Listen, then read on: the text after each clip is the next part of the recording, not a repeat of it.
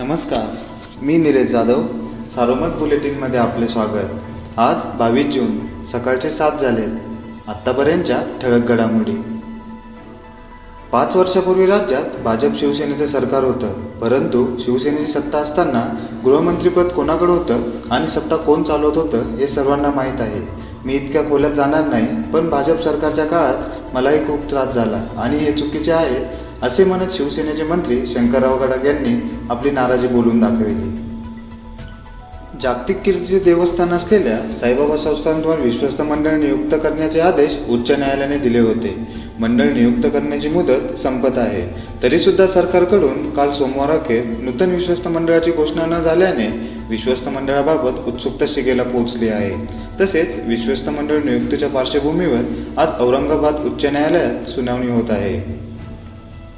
संभाव्य तिसऱ्या लाटेचा धोका लक्षात घेता जिल्ह्यातील ग्रामीण रुग्णालयाच्या परिसरात ऑक्सिजन निर्मिती प्रकल्प आणि अतिरिक्त पन्नास बेडची व्यवस्था करण्याचे काम सुरू झाले आहे. हे काम गतीने पूर्ण करण्याचे निर्देश जिल्हाधिकारी डॉक्टर राजेंद्र भोसले यांनी दिले. त्याचबरोबर खाजगी रुग्णालयांनाही त्यांच्या क्षमतेप्रमाणे ऑक्सिजन प्रकल्प उभारणी करावी अथवा द्रवरूप ऑक्सिजन साठवणूक टाक्यांची व्यवस्था करावी अशा सूचनाही त्यांनी दिल्या आहेत.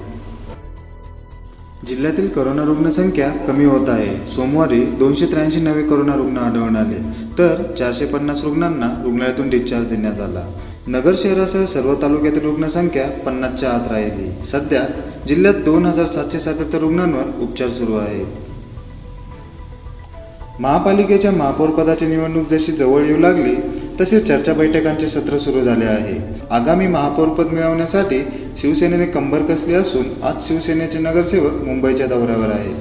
शिवसेना राष्ट्रवादीसोबत युती करून महापौरपद प्राप्त करण्याचा विचार करत असली तरी वेळ आली तर भाजपच्या पाठिंब्याचाही विचार करू शकते. अर्थात याबाबत निर्णय राज्य पातळीवर होण्याची शक्यता आहे. कुठल्याही स्थितीत महापौरपद मिळवण्याचे शिवसेनेने ठरवले असल्याचे संकेत मिळत आहे. श्रीरामपूर पंचायत समितीच्या गटनेतेपद निवडीवरून जिल्हाधिकाऱ्यांकडे दोन्ही गटाने तक्रार दाखल केली असून काल झालेल्या सुनावणीत दोन्ही बाजूचे म्हणणे जिल्हाधिकाऱ्यांनी ऐकून घेतले. यावेळी जिल्हाधिकाऱ्यांनी पुढील सुनावणी एकोणतीस जून रोजी होणार असल्याचे सांगितले. या होत्या ठळक घडामोडी सविस्तर बातम्यांसाठी वाचत राहा दैनिक सारोमत किंवा भेट द्या देशदूत डॉट कॉम या संकेतस्थळाला. नमस्कार.